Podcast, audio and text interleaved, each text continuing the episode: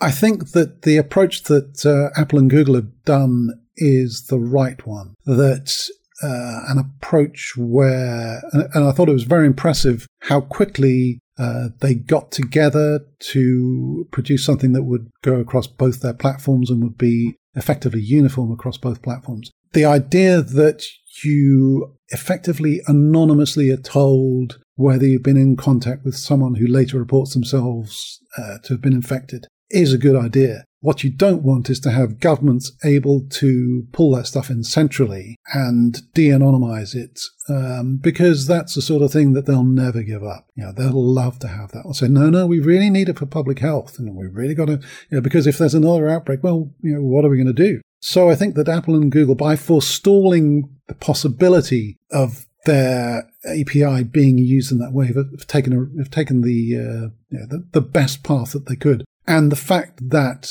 uh, it's really difficult for a government to write an app which will function uh, without using that API, because uh, on iPhones, for example, you can't have something that's Bluetooth related uh, sitting at the top all the time because it'll just kill your battery. So nobody will use it. And uh, I think the problem is similar on Android.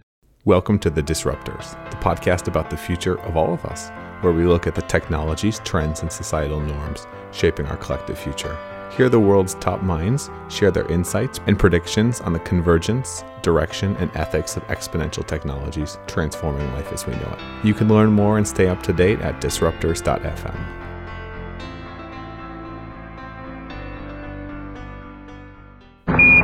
We choose to go to the moon in this decade and do the other things, not because they are easy, but because they are hard. Charles, how do you describe yourself these days? Well, I've been a journalist for absolutely decades, so I guess that must be what I am. I'm writing a book about side effects of social networks on society. I'm a moderator. Back in the days when we used to all get together in the same place and talk about stuff, so uh, that's that's really what I do. I try to.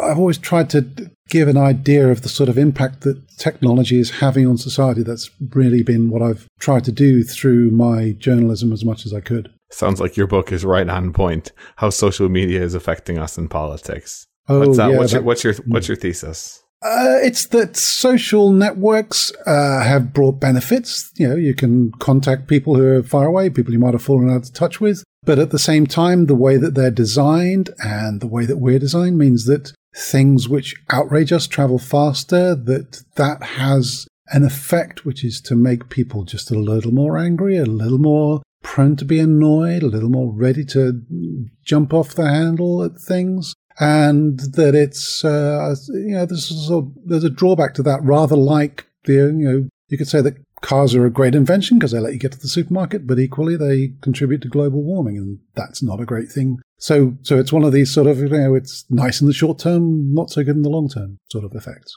And when there is that even just small percentage change in something, for instance, counting cards in blackjack only gives you a couple percentage increase, but you're going to kill the house if you keep playing. I think social media has found a way to kill the house with just a couple percent change in how people behave. it's quite an interesting effect. I mean, you know, one of the chapters that I've researched has been looking at uh, Myanmar, where basically Facebook had zero moderation, um, not through intent, but more through sort of uh, accident for a number of years. And they went from having zero internet to having a lot of internet, all of which was Facebook. And that did not do anything good for uh, ethnic relations there. And it effectively let the government uh, a genocide, which the citizens were not upset about. They were, it, it was sort of inflammatory, in effect, the way that Facebook, um, you know, the, the sharing on Facebook had that effect on people there. So yeah, it's, it's a sort of a, it's a negative thing at times. You brought up the moderation, but is moderation the mm-hmm. problem or is the network the problem? I feel like moderation is almost impossible just given the scale. Yeah, given the scale, moderation is impossible. It's much more to do with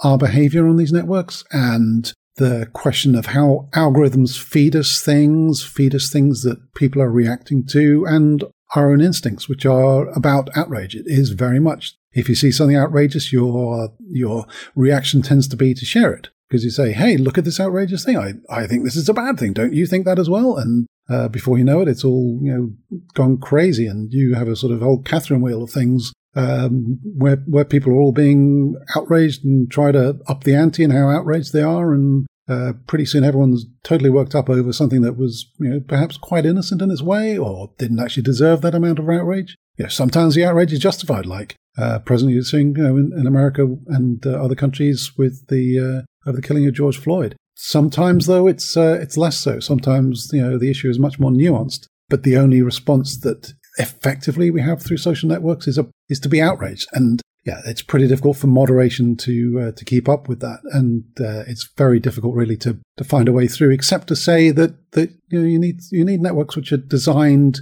perhaps sometimes to tamp down that moderation. And you know, so for example, Facebook has done a lot of work in the past few years trying to stop fake news uh, from spreading through Facebook. Uh, it tamps it down. It has fact checkers against it. So there are things that can be done. But yeah, to, to some extent, the um, you know, as I say, the fault lies in us rather than uh, than anywhere else. Well, it's a perfect storm. You have us, which are incentivized towards outrage over awesomeness. You have the pay per click uh, and pay per attention type business models, and then you have an algorithm designed to show you what you want. It's kind of a perfect storm. Too many Absolutely. people. Absolutely. How do we deal? How do we deal with that though, going forward? because it's not going to get better unless you fix one of those things. So we can either wipe out humanity, we can breed it out of us with genetics, we can ban. I mean, is, is banning attention based advertising the only way? I don't think actually that the problem's in the advertising. The problem is much more in the, the design of the networks. And, you know, as much as anything, being aware of it has a big effect. So for myself, you know, as I've been researching and writing, you know, reading all the scientific papers about how outrage spreads, how it becomes viral on social networks,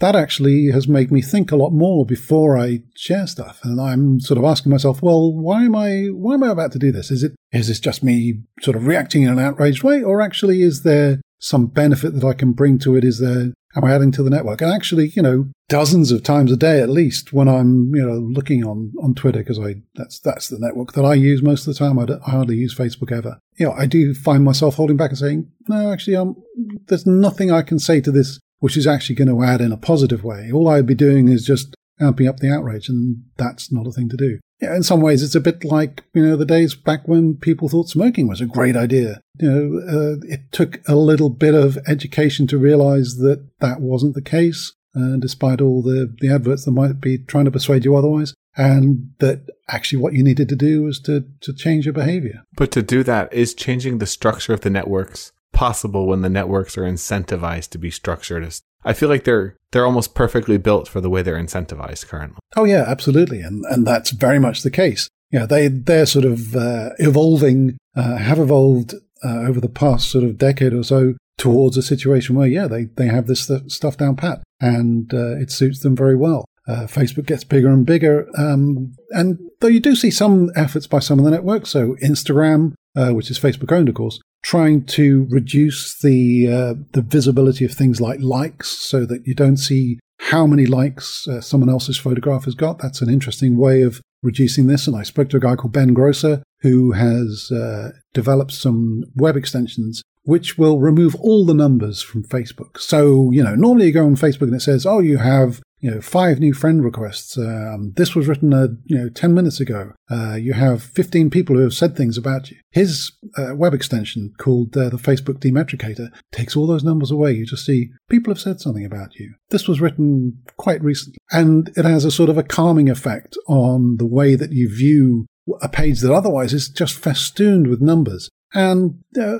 I think that that's the sort of thing, again, uh, having a calming effect having effects on the way that you think about what you're doing. You know, if you start studying these networks, if you just sort of step back from them a little bit and look at what a Twitter page, Twitter web page does to you, it's sort of saying, hey, these people liked your tweet. These people like to retweet of yours. And I don't use the Twitter web app much of the time. I use a third party app called Tweetbot, which doesn't show me those sorts of numbers. So when I go onto Twitter, the web app, I'm amazed a lot of the time. I go, why, why is it throwing all these things at me? And obviously the way, the reason why is because it's trying to incentivize me to do more. And as you know, Ben Grosser points out, why why is it that we have to do more? Why can't we just do the right amount, the amount that feels right to us? I think that's a big question for a lot of these networks is, you know, why do you want us to do so much more? Why do you want us to, to spend all this time just sort of clicking things and, and passing things on? Is that actually benefiting us as people, or Isn't is it that just the benefiting McDonald's you? problem though? So then you've got to get people to opt into doing less for their own sake Mhm. with uh, people that are evolved you have to get people to go enough people to go against what they're incentivized to want to feel. Do you have to force it on them? Because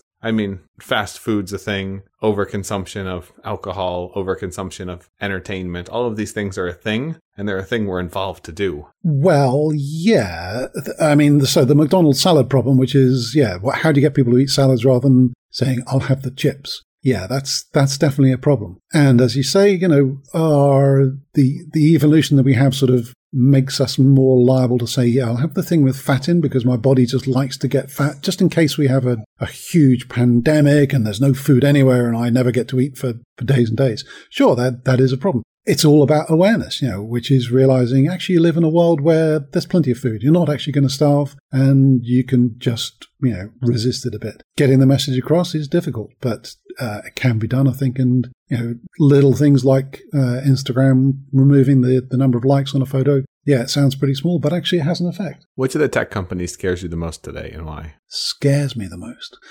Uh, that's an interesting question. I mean, so to be scary, I suppose it has to have power that it's that it could use irresponsibly, power which it, which can't be uh, removed from it. I mean, actually, I I do think Facebook possibly is the one there because there's no way to replace Mark Zuckerberg. He has all the voting shares. He has a majority of the voting shares, that is. And the power that it has in terms of what it could decide to do or to not do, how it can tweak the algorithm, uh, showing you things in the news feed, what it can decide to allow or not allow in terms of political advertising, uh, normal advertising, all that sort of stuff is enormous power and um, is you know, potentially enormously dangerous. And we, you know, we did see some effects from it in, in 2016 in uh, in the UK in the, uh, the, the Brexit referendum, where um, the Leave side uh, was much more effective in its use of Facebook. It was able to motivate people to come out and vote who possibly never would have voted before. In the and similarly, you know, for the Trump campaign, uh, and also you know Russia trying to um, get at people and to suppress the vote in some parts, uh, just to, to amp people up in the other parts. You know, that's that's all a sort of um, an effect which which you'd have to say if you're really wondering about the risks posed by a company, you'd have to look at that and go, not so sure that's a good thing. It's it's really not positive generally, and uh, you know all the things about connecting people around the world. Well, sure, yeah, but yeah, there's a big but on that, and I find Mark Zuckerberg's almost indifference to the risks of what he has there to be surely the most worried thing and most worrying thing around.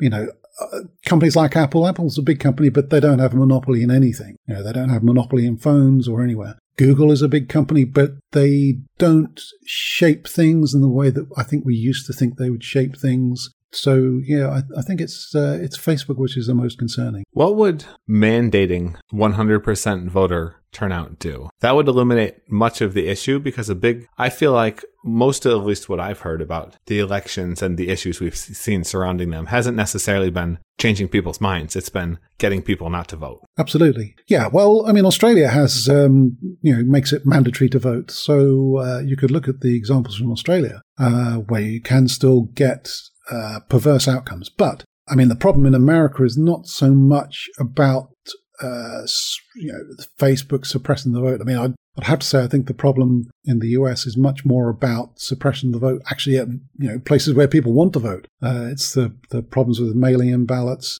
Uh, it's a problem with uh, having sufficient numbers of voting stations that are open for long enough to allow people to vote. Uh, I mean, yeah, so there are suggestions around that um, election days should be public holidays, and that sounds to me like a really good idea so yeah, I mean, mandate voting if you, uh, if you think it'll work, um, but you, know, you, really have to have people who are who are you know, motivated to vote, and I think that's that's the sort of thing that shows. It, it's not used in many countries that I can think of, uh, mandatory voting, but um, I'm not sure that even in the countries where it is, you know, made part of the law that you have to turn up and vote, that it that it makes a gigantic difference to to outcomes. It's hard to see how it would be bad though when you have oh, something oh, sure. that has only upside, it's almost always just worth it. Yeah, yeah, absolutely. I mean, uh, you've got to say that it would uh, it would certainly focus people's minds, and it would make people think a lot harder about the inequities and the uh, the difficulties that people face when they want to vote in places like uh, like Georgia, as uh, as we saw recently. Yeah, God, Georgia, Georgia. That's I'm in Atlanta right now, and it's it's interesting to feel like you're in one of the most backward states. But I suppose somebody has to be. so so I wanna I wanna transition a little bit. Uh, a big part of your work has been privacy, cybersecurity, and overall surveillance. Take me into take me into what you've worked on the past 10 years, how you've seen the landscape change and where we're at today when it comes to privacy and surveillance. Well, so uh, you know, rewind 10 years, you're back to 2010 and that's the sort of time when WikiLeaks was starting to uh, do a lot of uh, a lot of stuff. So I was working at the Guardian newspaper then, and uh, you had things like uh, WikiLeaks uh, releasing, I think, the Afghanistan war logs, the things like um, the film footage uh, showing a U.S. Army helicopter firing on people in uh, in Afghanistan, including a I think a Reuters reporter. So that then followed on to WikiLeaks releasing the uh, U.S. cables, American diplomatic cables, a huge tranche of those, and uh, following on from that, you had uh, Anonymous, uh, the sort of hacking collective, I guess you'd call them, uh, getting involved with attacks on Amazon and Visa because they had blocked WikiLeaks from being able to receive funds. So I got uh, really interested. I mean, I've, I've been interested in the whole hacking space, the whole question of uh, security around that for for a very long time. I mean, I, I was talking to hackers back in wow back in the 90s or so so that's just something i've been doing a long for a long time because it was always a natural part of technology you know rather like you know the, the natural thing that happens out of uh, you know you invent the ship. So at the same time you invent the shipwreck well uh, you know you invent the computer pretty much uh, at the same time you invent the hacker. So yeah i've i've uh, i sort of followed anonymous and i got interested in the the whole hacking space again with that I looked at what uh, the sort of offshoot from Anonymous called Lulzsec did. I was sort of trying to chase them around the web for a long time. Uh, they got caught, they got put in jail, and uh, but subsequently I've sort of met uh, two of the guys who were in it, the guys who were in Britain, and uh, electronically one of the people who was the sort of the, the leader of the group, though I don't know if the other guys would agree. So yeah, that's that's been a big part. And on the privacy question, of course, there was also in uh, 2013 there was uh, all the Snowden leaks, and uh, I was uh, sort of tangentially involved in the Guardian, uh, looking at some of what came out of that. Again, that's a really big topic in terms of surveillance and privacy, uh, in terms of what the US government has been doing with its own citizens and what's been trying to enable around the world. So that's that's yeah, that's been a really big, uh, really big subject. I mean, I think that it's the question of privacy is one that people are now very aware in terms of what governments do, but they're less aware maybe in terms of what companies do. I mean, the way, the extent to which Facebook, for example, and Google uh, both track you around the web and Google, you know, physically wherever you are, and Facebook's to a slightly lesser extent as well. I think people are very unaware of that. And, and actually that's possibly the next big space that uh, people will start to think about having having con- you know, considered government surveillance and, uh, and other surveillance. I mean, all you really have to do is pair one data set with the other data set, and you have everything. Facebook well, and the government yeah. work together. Google and the government work together. That's uh, that's 1984.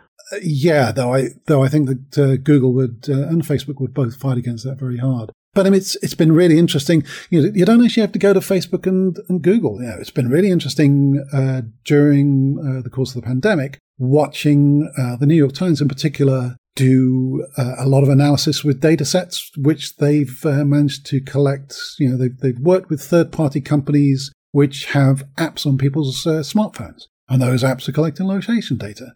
People might think that uh, their phones aren't, you know, telling third parties, you know, that they're that they're not telling people who aren't Facebook, aren't Google where they are, but actually they are. And so um, the New York Times was able to produce a couple of big exposés about where people who had been in Florida for their um, for their spring break had gone after they returned home from their spring break, and it was all over the country. Yeah, but but you're mapping this down almost to the level of individual phones, and certainly the third party companies, the advertising companies, the ad tech companies. Do have that data in that specificity, so they can track you to your door. You know, they know everything about you, and um, again, that's really not widely known, I don't think. And uh, people I think in the US are very accepting of it in a way that doesn't happen over here in the U- in the UK, doesn't happen in Europe because we have what's called the GDPR. It's a data protection regulation that essentially says that companies really have to get a lot of your permission and your very explicit permission before they can track you in that sort of way. Do you think it doesn't happen, or do you think it doesn't happen above the above the table, so to speak? Hmm, that's a difficult question. I So, so like for instance, the the U.S. when they were at war with before it was the U.S.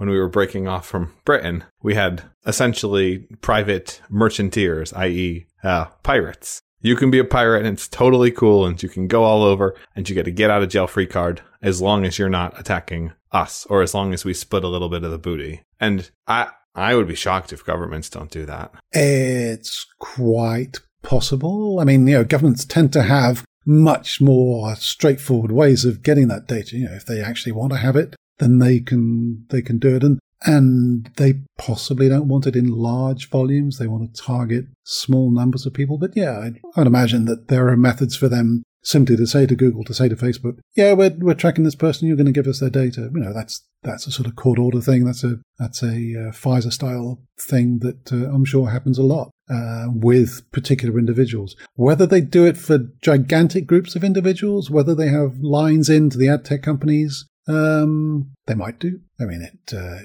it would sort of simplify a lot of things for them, I guess, and they they then have a gigantic data store that they could look at any time. So yeah, probably someone in the NSA has probably thought that that's a good idea, and um, yeah, maybe they'd even just set up a an ad tech company as a front that would uh, that would collect all this stuff totally on the you know totally legitimately for some app or other, and actually it's all going it's all getting to the NSA, and they're all just keeping it nice and safe for themselves. Yeah, there's plenty of there's plenty of conspiracy theories out there. I imagine you got to be able to pick at least ten percent and say some of these are right, plenty of other things haven't been brought up, and a good majority of these are wrong. But it's it's just interesting, especially with data, because it's something where it's a slippery slope of power. Every president since forever has taken a little bit more power, but none of them give any back. Oh, sure, sure, sure. Today's episode is brought to you guys by Proton VPN, the safest way to stream your favorite movies or secure your traffic while on public Wi Fi, at home, or on the go. Finding the right VPN is daunting. What should you look for? Trust.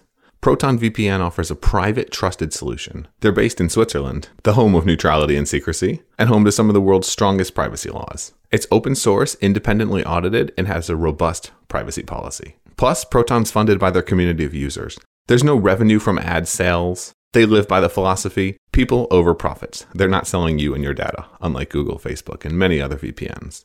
And not only are they transparent and secure, it's also fast and reliable and stable. You can connect virtually to over 50 countries. Now here's your call to action. If you go to protonvpn.com slash disruptors, that's D-I-S-R-U-P-T-O-R-S, you get 34% off their two-year plan. Plus, there's a 30-day money-back guarantee. If you want to secure your traffic, secure your business, secure your life, Proton VPN. protonvpn.com slash disruptors for 34% off their two-year plan.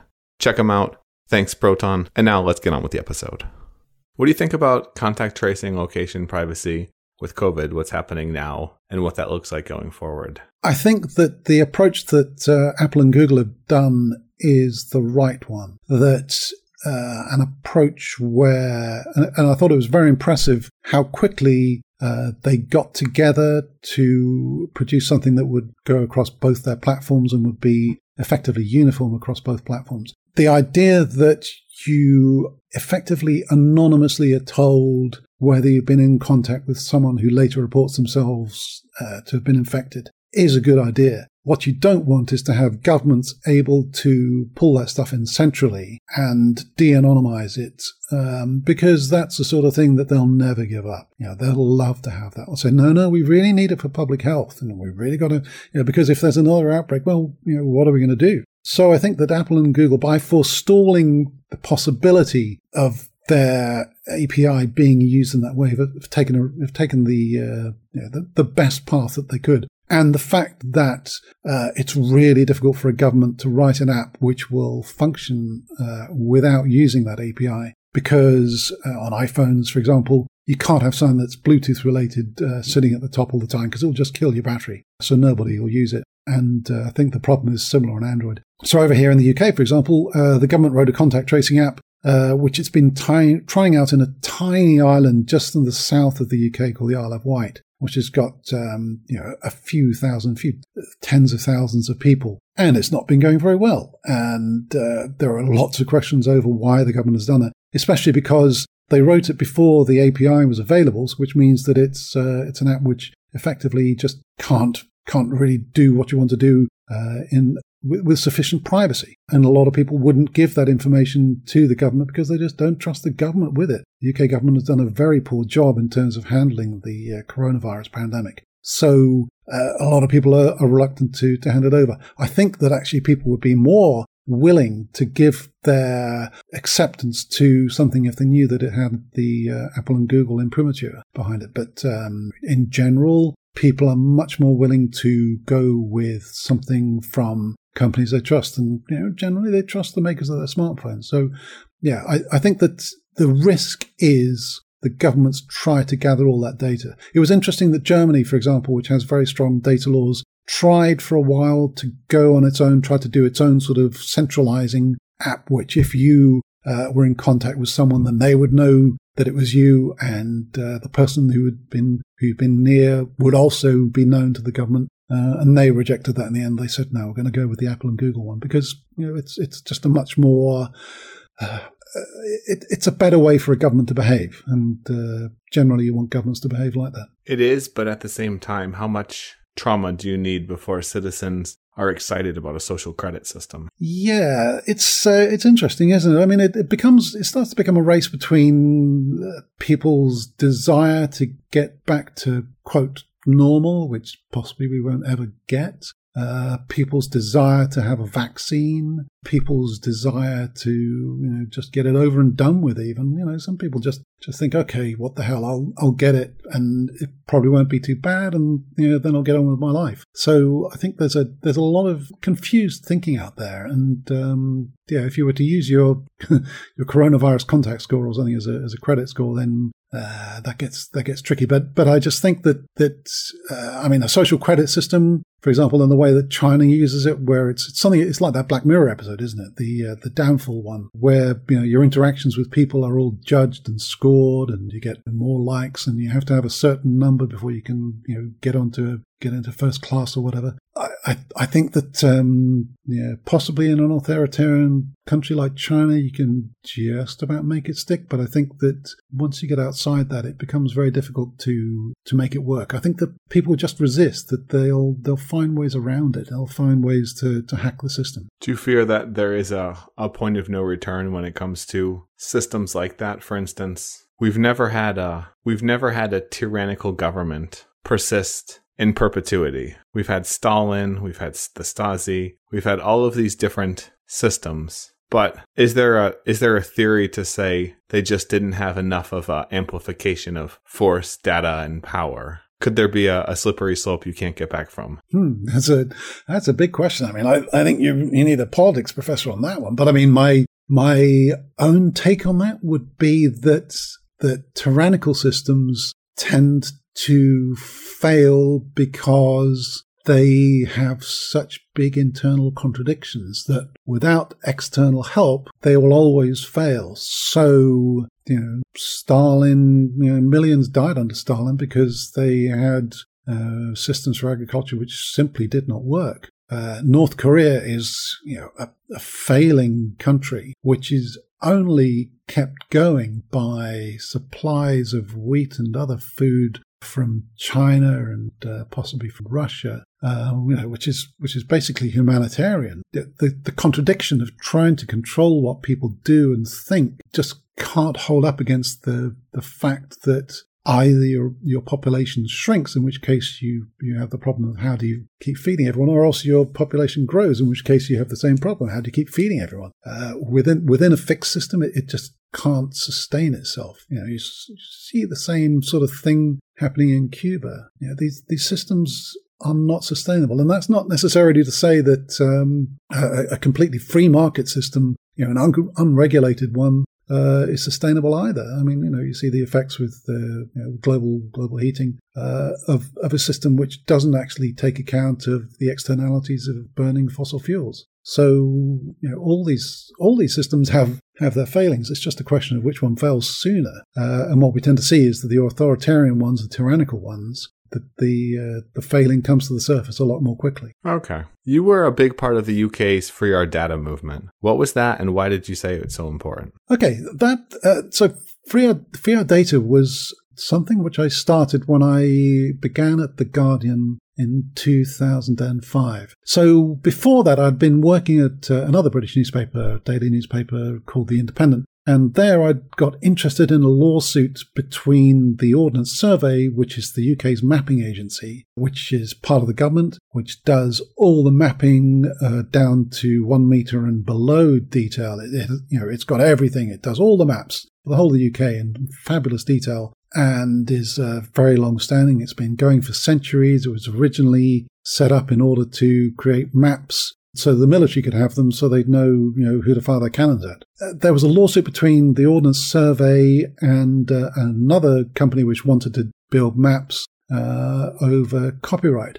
And I looked at it and I, and my first reaction to this lawsuit was that it was really peculiar because you know the government is funded by the citizens. You know, where does the government's money come? It comes from us, the UK, and yet the Ordnance Survey was claiming copyright. And that this copyright meant that we, the citizens, couldn't actually have access to these maps that we had in effect paid for. Uh, the situation that's that's because at that time the situation in the US in the UK was different from the one that pertains in the US, where everything that's produced by the government in the US is uh, because it's funded by the citizens, is available for free to the citizens. So, you know, that's why NASA's photographs, uh, that's why, you know, US Congress testimony, all these sorts of things is all uh, available for free to US citizens and actually to everyone, uh, which I think is a great model. And I thought that uh, a similar model should apply to mapping data because it's so important, it's so useful. In a digital world, knowing where you are becomes so important. So when I joined the uh, the Guardian in 2005 to edit its technology section, which was uh,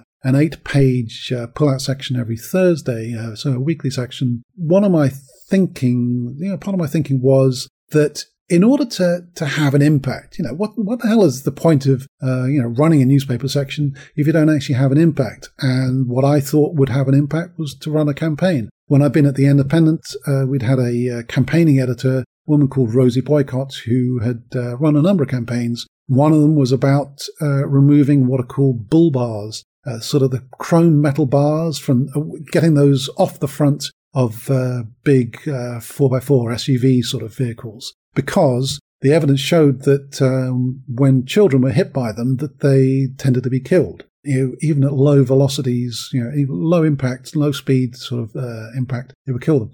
And I sort of watched this campaign unfold and it was effective. What they did was week after week, they would write stories about, you know, the, the effects of this, the human impact, how simple it would be to change it. And they got the law changed. And that I thought was a really beneficial thing to do with journalism. You use the, the platform that you have to identify something that's wrong and you use your ability to go after the story to show the people who actually need to t- pay attention to it uh, what they need to do. It's uh, you know it's journalism as a public service. So at the Guardian, my thinking was I needed to do a campaign, and I thought that uh, making uh, non-personal data that the government held available to British citizens and you know anyone else who could find a use for it was uh, similarly a good thing to do. And my reasoning for this was that although the government might not get uh, the revenues that it previously got from selling this data, so from you know selling the digital map data, which it used to do. The Ordnance Survey used to actually charge people if they wanted to use an extract from an Ordnance Survey map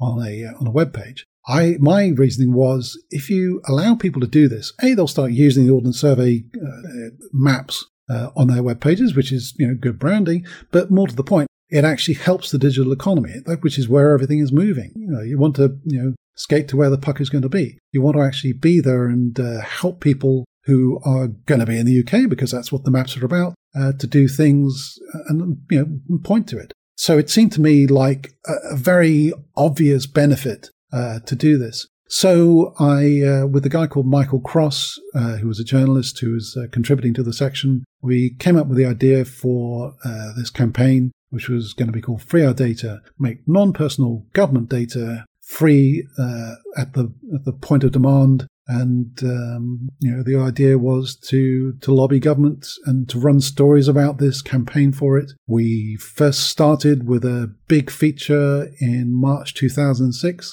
and then we just plugged away at it for four years. And um, it initially we had a lot of uh, pushback, especially from Ordnance Survey because they're a big organisation and uh, they were very happy with the way that they've been funded for years and years, and they saw us as uh, essentially a threat. So um, I had multiple calls from them. Uh, they made multiple calls to my editor, who um, you know, called me into his office one day and said, "Is this really something that you need to be doing? You know, is are you annoying them just for the sake of annoying them, or is there actually more to this?" And you know, I explained the whole purpose of what we were trying to do. That I thought that having this data, this, this digital information available as the internet was growing so fast, was actually going to be a big benefit. And um, he said, oh, "Okay, okay, well, keep going with it." And it was basically, you know, that he would sort of watch me, and um, he said, "Just, just don't get us into any big trouble, okay?" So I plugged away at it, and for a couple of years, it was just all uphill work. Uh, it was sort of trying to make the point about things like things like tide tables.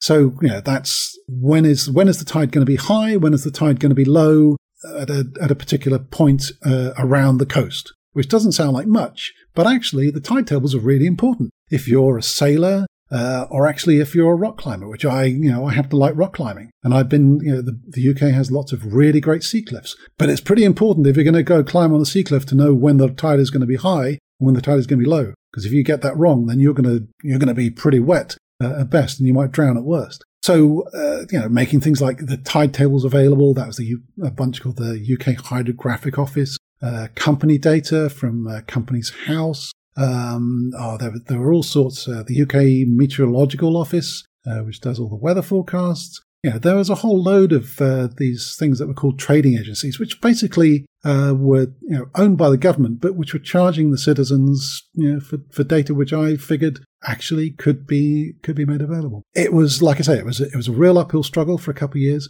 and then there was uh, a sort of a change of um, not a government exactly, but uh, the prime minister changed. So it had been Tony Blair, and then Tony uh, George Gordon Brown took over in I think 2008 or so.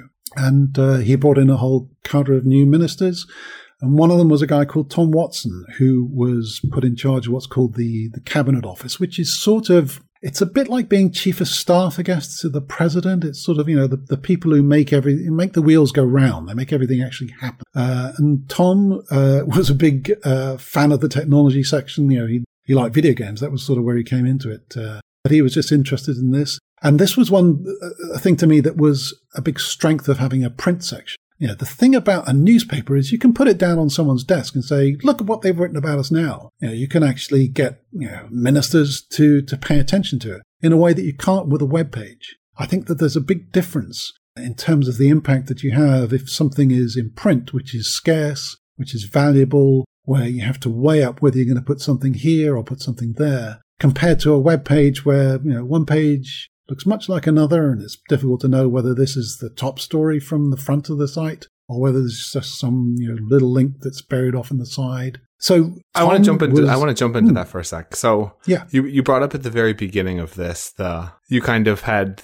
I'm a journalist. I should do something that matters kind mm-hmm. of thing. I should have a campaign to change something that I believe in. Do you yeah. think that that's the direction journalism should go? Because I'd play d- devil's advocate and say Rupert Murdoch. How is Rupert Murdoch a devil's advocate side? Well, I mean, Fox News does the same thing in terms of advocating for what it believes in. It just pushes a very different agenda. Oh, okay. Um, well, I would say that that a cause of journalism should be to push for things which are for the public good and you can measure the public good by you know what's what's by outcomes. You can say, well, you know, are more people lifted out of poverty, or are people who are being wronged uh, actually having their their lives improved? Uh, is justice being done by this? So to you know, if you say Fox News to me, then I say point me to the things where Fox News has you know righted wrongs or lessened injustice and if they haven't done that, then that ain't journalism in my book. You know, that's just sort of entertainment. That's just sort of performing for the camera. You know, there, there's you know, there are lots of ways to do journalism, but but to me, you know, the the highest version is the version which does lead to better outcomes for people who read it, people who don't read it. But there's no set way to measure that. I can take two of you that are exactly the same, and one of you has one belief and one of you has another, and you're very sure of it, and you have very good facts to support it. And it's completely different in the approach. Well, you can have measurable, like I say, that there, there are also there are more objective, measurable outcomes. You can say, well, okay, how many businesses have been able to use this data, you know, on the free data question, how many businesses are able to use data which weren't able to use it before, thereby contributing to the GDP, contributing to tax revenues, putting people into employment, or keeping people out of employment, unemployment, sorry. You know, with, with other things, for example, the, the Guardian newspaper over here, uh, last, know, two years ago now, uh, ran a big campaign about uh, people who had immigrated here from Caribbean countries and were now, due to government policy, uh, being questioned as to their right to remain, even though they had, you know, they were effectively citizens. They'd been invited to come over here, you know, decades ago. This is called the Windrush scandal. And the journalist who, who went at this and who looked into it has, you know, effected restorative justice for for you know, scores of people, hundreds of people, perhaps thousands. I, would think you'd have to say there's a way to objectively measure that as a benefit. Uh, you know, set me in. But are people objectively measuring when they decide to write these stories? That's what I would say, and I would say no. I would say people are going based off of what they believe to be true, and most people act in a way and believe things that they think will make it right. So now we could take the same journalist and he can run the stories on the people that got displaced by these new immigrants coming in and all of the harms caused by them. And he wouldn't be wrong in his assessment. He might not be right in terms of, uh, if we're looking on an averaged, this is overall what's better for the entirety. But people don't look for that when they write stories. They look for they write what they believe and they believe they believe what is right. That's uh, yeah sure that's that's true. And then in that sort of situation you then have to have to weigh it up. I mean it's uh, it's the sort of thing where nowadays you know a lot that that can be questioned a lot more carefully. You know, data can be brought to it a lot more effectively to say well actually is this is this uh, displacement you're describing is that actually something that happens or is it simply that there's, you know, there's an expanding population, there's actually more work for people, and that the, you know, the work is available? You know, these things can be queried a lot more effectively. And indeed, you know, that when I was uh, quite early on in in the Free Our Data campaign, a guy who you know had the ear of people in the Treasury and so might have been able to uh, have an effect on whether it was listened to or not, said to me, "Okay, so give me an example, you know, where this is where this has been done. Uh, you know, where data is made free and that brings an economic benefit." And at the time, I was completely stuck. I could not think of an example. But not long after, I realized what it is. And it's GPS, Global Positioning System, which is uh, run by the US government. Uh, costs, I think, cost, know, costs a fair amount. It's, uh, it's not cheap to run. But it means that uh, people have satellite navigation all over the world. And that creates a benefit in terms of all the companies which are uh, running sat nav systems for cars, people not getting lost, people not being late. Uh, you know, you have huge economic benefits from that. So, you know, that became my example. Those are the sorts of ways I think that you have to, you know, if you're going to question whether journalism that aims to get results has benefits, then I, I think that's the way to do it. You've got to, you've got to say, okay, well, you know, what, what are our metrics here? What are we, what are the ways that we uh, decide whether something has a benefit? You know, it's not just sort of, does X get elected? Because that's, that's pretty shallow. You know, if that's all your objective is, then actually you're not in journalism. You're just, you know, you're just a, a politician or you're a pollster or, you know, something like that. Uh, it's actually about wider benefits to to you know, big groups of people. I don't agree with. I don't disagree with any of. I don't disagree with any of it. I just think once the ability to have a slant comes in, people look for the stories, and it becomes much harder to be objective when you're allowed to be subject. If that makes sense. There's no such thing as objective. It's hard to try to be objective when you're allowed to be subject. No, but but that's even that. I you know this, this is. I mean, this is again is a this becomes a deep question in journalism. But uh, there's no such thing as objectivity. There is impartiality. You know, there is sort of you know letting sides be heard. But uh, everyone is subjective. You know, everyone comes at it from their own place, from with their own experiences, with their own choice of what to look at and what not to look at. You know, there's there's opportunity cost everywhere in journalism, which is, you know, should I go down this street or should I go down that street? Do I talk to this person or do I talk to that person? You know, do you talk to the homeless person or do you talk to the, the well dressed person? You know, that's a choice that you make. It's it's got to be subjective because you know there's no objectivity to it. You might have uh, a sort of a, an aim of okay, well today I'm going to go and talk to homeless people. In which case I'm not going to talk to the person, the well dressed person, but actually maybe they're part of the story. That you know, there's no objectivity is a is a is a fiction which we like to we like to pretend exists, and I think a lot of American newspapers like to pretend exists, but it doesn't. It's impartiality is the thing that does exist. Uh, but everything is subjective. I think that's a perfect place to start to wrap this up, and that's probably going to be the title I try to use for this. Objectivity is a fictitious thing we like to pretend exists. Charles, I think that wraps up social media. I think that wraps up the media. I think that wraps up a lot of what we've been talking about. Where, if people want to find you and learn more about you and what you do, is the best place? Uh, probably Twitter, where I'm uh, I'm at Charles Arthur. At Charles Arthur, and don't worry about the retweets and stuff, guys. He's not looking at them. He's trying to stay out of the the, the cesspool fight, the fight pit. Well, do you know? I mean, it's it's quite weird because you know I'm so I'm writing this book, which means I have to really focus on it. And what I find myself doing is I you know I spend a, a few hours writing, and then I uh, I sort of go off to the kitchen or whatever to have a cup of coffee or something or, or some lunch, and I uh, and you know I open up social media and I realize I'm sort of doing it like someone having a cigarette that it's got that sort of addictive quality which uh, where you're sort of looking forward to the next one. It's it's quite weird to sort of observe myself doing that you want to see even more check how often you check your phone and then when you reach into your pocket and realize wait what am I I know there's nothing there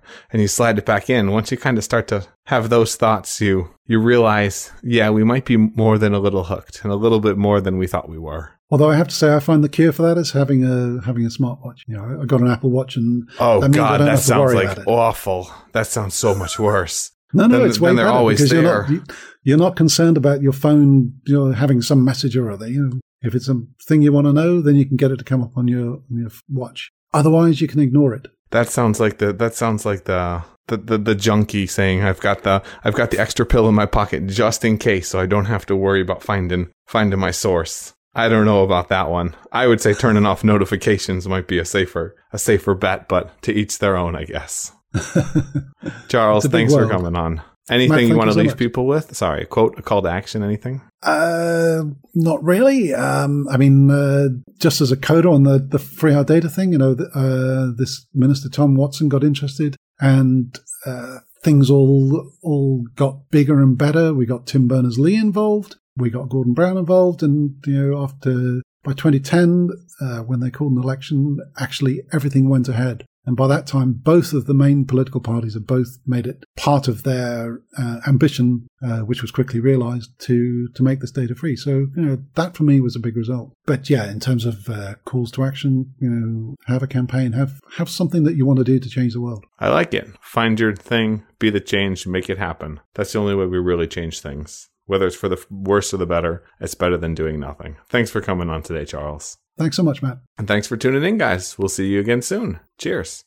Be the change you want to see in the world. That's something I strive towards and fail towards every single day. If you enjoyed this podcast, if you think the world could benefit from conversations like this, the greatest compliment you can give us is referring to the disruptors to a friend or talking about us on social media. Please take 30 seconds to do so. It would mean the world to us, and if we're lucky, help us build towards a better world. Thanks so much for listening. Thanks so much for helping us spread the message, and have a great day. If you want more of the Disruptors, you can subscribe to the podcast on iTunes or go to disruptors.fm, where you'll find tons of audio and video interview stories with leaders in the fields of genetics, cryptocurrency, longevity, AI, space, VR, and much, much more. You can also follow me on Twitter at MattWardIO. If you enjoyed the show, please leave a quick review on iTunes at disruptors.fm slash iTunes to help more people discover the podcast and help us make a bigger impact.